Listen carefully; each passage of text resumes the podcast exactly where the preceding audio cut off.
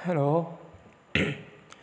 Halo, kembali ke podcast anak SMA bersama aku Faruk Rahmat.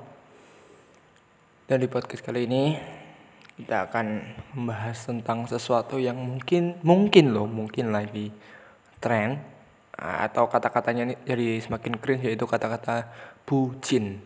Nah, aku nggak akan menjelaskan kata-kata itu, tapi aku ingin menjelaskan, uh, menjelaskan. Aku ingin cerita tentang sesuatu yang mungkin jauh dari kata-kata bucin, yaitu kepikiran nikah.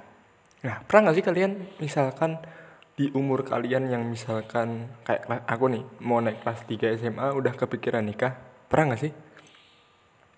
Kok kalau aku lihat dari beberapa teman, beberapa IG teman, beberapa obrolan dengan teman yang lain-lain, itu ternyata usia-usia segini adalah usia-usia yang wajar banget kepikiran nikah kepikirannya tapi wajarnya itu cuma sekedar apa namanya wajar-wajar uh, semisal mereka uh, gini loh misalkan mereka untuk pacaran doang. Misalkan gara-gara mereka nggak pacaran mereka mikir nikah. Gitu gitu. Hanya sesimpel itu. Tapi kepikiran nikahku kan itu, itu gini kepikiran nikahku adalah nikah yang kepikirannya sampai ke nanti calonnya siapa nanti budgetnya gimana. Kalian tahu nggak sih ternyata nikah butuh banyak budget yang uh gila kalau kalian kalau nggak anak yang punya privilege uang yang banyak nggak bisa. Atau kalau kalian mau sederhana tapi itu nggak nggak cukup sih. Nggak ya boleh tapi nggak terlalu bagus sih.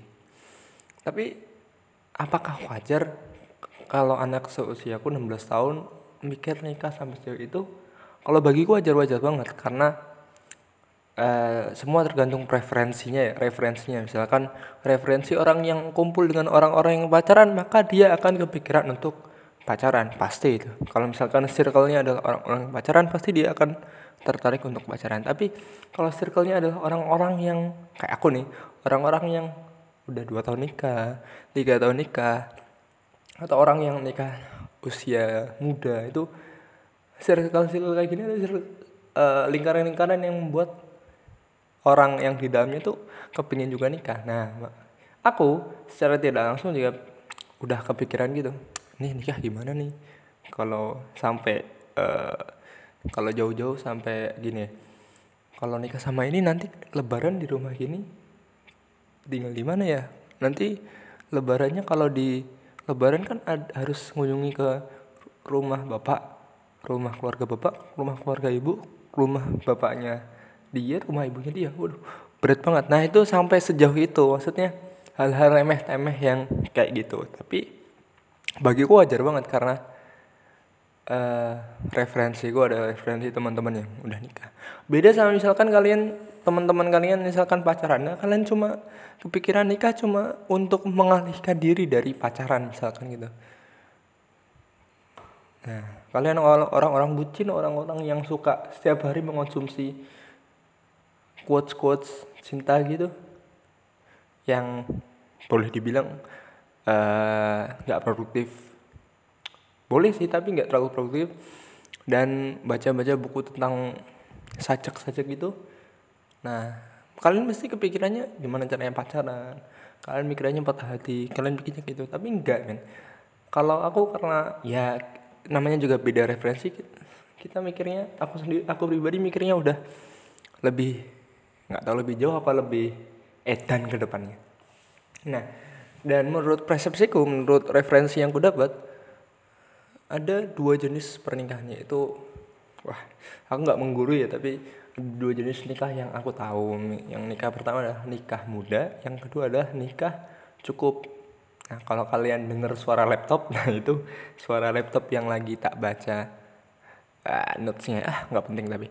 Nah ada yang nikah muda ada yang nikah cukup. Nikah muda tuh gini nikah muda ya umur kalian misalkan baru tamat SMA umur 18 tahun udah nikah tuh nikah muda. Nah kalau nikah cukup ya tergantung kalian mau nikah umur berapa. Jadi nggak ada nikah tua sih maksudnya ada nikah cepat ada nikah cukup. Oh, sorry bukan nikah muda nikah cepat dan nikah cukup. Nah kalau yang nikah cepat misalkan kalau kalian ya usia kayak yang kemarin viral di internet loh. Usia 15 tahun sama usia 14 tahun nikah. Anaknya Ustadz Arifin almarhum umur 17 tahun nikah. Teman-teman yang di Undip ada yang temanku yang di Undip umur 19 tahun nikah. Dan banyak-banyak orang banyak ya lumayan sih orang yang umur segitu udah nikah. Nah ke mana aku baca sebuah artikel yang wow ada bentar nih tak buka nih biar biar apa namanya biar saya tidak berkata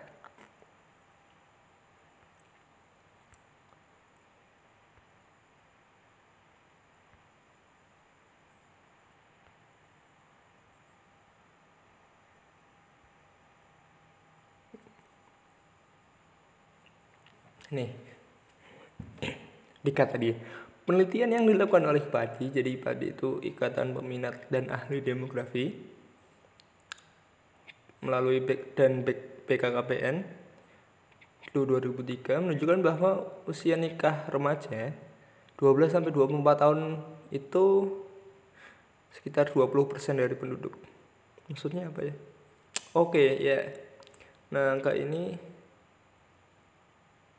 dari angka ini 35%. Oke. Okay. Uh, eh, dari data yang aku baca intinya menyimpulkan bahwa orang yang nikah muda itu nggak dikit maksudnya ya lumayan banyak juga walaupun kalau sekarang kalau misalkan kita lihat di uh, contoh kasus misalnya lihat teman-teman yang lulus SMA yang nikah itu mungkin ya satu dua tapi kalau misalkan di desa itu udah banyak orang yang lulus SMA nikah orang yang kemarin tuh kalau di desaku itu orang yang SMP belum tamat dan nikah. Tentu dengan ber berbagai faktornya tapi nikah cepat. Tentu dengan berbagai konsekuensinya. Nah ada yang, ada yang juga yang model-model nikah cukup. Nikah cukup itu orang yang nikahnya ya usia 25 25 kalau menurut kalian masih pas ya tapi 25 itu cukup lah cukup matang 25 30, 35. Ada loh ulama yang nikahnya umur 40 bahkan udah nggak kepikiran nikah lagi karena menuntut ilmu. Nggak karena main-main, tapi karena menuntut ilmu punya sesuatu yang lebih besar. Nah kalau kalian punya ya silahkan kejar dulu kalau kalian mau ngejar kuliah kejar dulu kalau kalian mau ngejar S2 ngejar karir dulu ya kejar aja tapi jangan lupa untuk nikah nah nih anak anak usia 16 tahun udah mikir kayak gitu nih. Nah nikah itu yang nikah muda ya tentu dengan resikonya nggak resiko misalnya banyak kasus nikah muda itu eh, gara-gara apa ya terlalu mabuk cinta karena tidak belum siap mungkin ya. Terus nikah eh ternyata banyak beban yang belum bisa ditanggung. Tapi beberapa temanku juga yang nikah muda dia ternyata bisa struggle. Karena dari nikah dia belajar pendewasaan. Nah yang nikah cukup juga ada juga orang-orang yang nikah usia 25 usia 26 kemarin yang udah kerja di mapan gitu. Nah itu juga nikah langsung mapan. Ya beda-beda kasus lah. Tapi intinya nikah usia berapapun boleh. Nah asalkan ke poin yang ketiga nih poin pertama itu orang usia sekarang tuh wajar kok nikah poin dua itu nikah tuh ada dua versinya nikah muda nikah cepat sama nikah cukup. Nah poin tiga itu kalian boleh nikah umur berapapun asal dari sekarang udah kepikiran gimana persiapan nikahnya. Nah persiapan itu mudahnya begini deh bagi aja jadi dua persiapan yang pertama persiapan ilmu yang kedua persiapan selain ilmu. Nah karena persiapan ilmu kebetulan saya juga belum pernah mengikuti bimbingan teknis yang berat yang sampai 12 kali atau 24 kali pertemuan yang luar biasa praktikal. Karena kemarin tuh contoh kasus itu lu nggak tahu nggak ikut bimbingan itu nggak ikut bimbingan pranikah jadinya dia ya nggak siap doa doanya lupa. Sunah sunahnya ditinggal. Nah itu ilmunya. Nah kalau dari sekarang kita udah konsumsi ilmunya bukan konsumsi quotes quotes tentang nikah loh konsumsi ilmunya doa doanya prosesinya syarat-syaratnya beban-bebannya tanggung jawabnya nah itu udah bener udah habis udah ya kita udah bagian dari persiapan. Nah yang kedua adalah non ilmu misalkan kita cek udah punya calonnya udah belum? Kalau udah punya calon mertuanya gimana? Nah mertuanya gimana?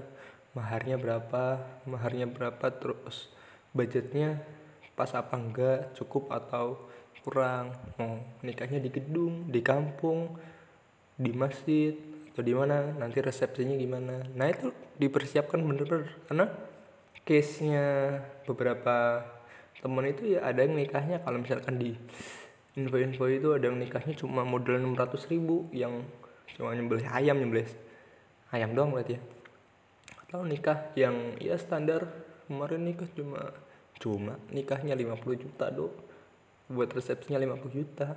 Ada juga yang nikah gedungnya aja 80 juta. Dan yang lain-lain. Banyak sih. Kalau kalian teman-teman riset di Google itu coba wedding organizer satu paketnya tuh berapa? Misalkan mau ngundang 500 orang itu udah bisa 150 sampai 300 jutaan. Nah jadi gitu kepikiran nikah tuh. Yang tak maksud bukan cuma kita menghindari dari kata pacaran doang bukan kita termasuk orang-orang yang golongan-golongan bucin doang. Tapi ya yang dimaksud olehku kepikiran nikah adalah kita umur segini secara sadar bahwa kita kepikiran suatu saat kita akan nikah. Suatu saat kita akan uh, menjalin hubungan yang benar-benar bukan hanya pertemanan.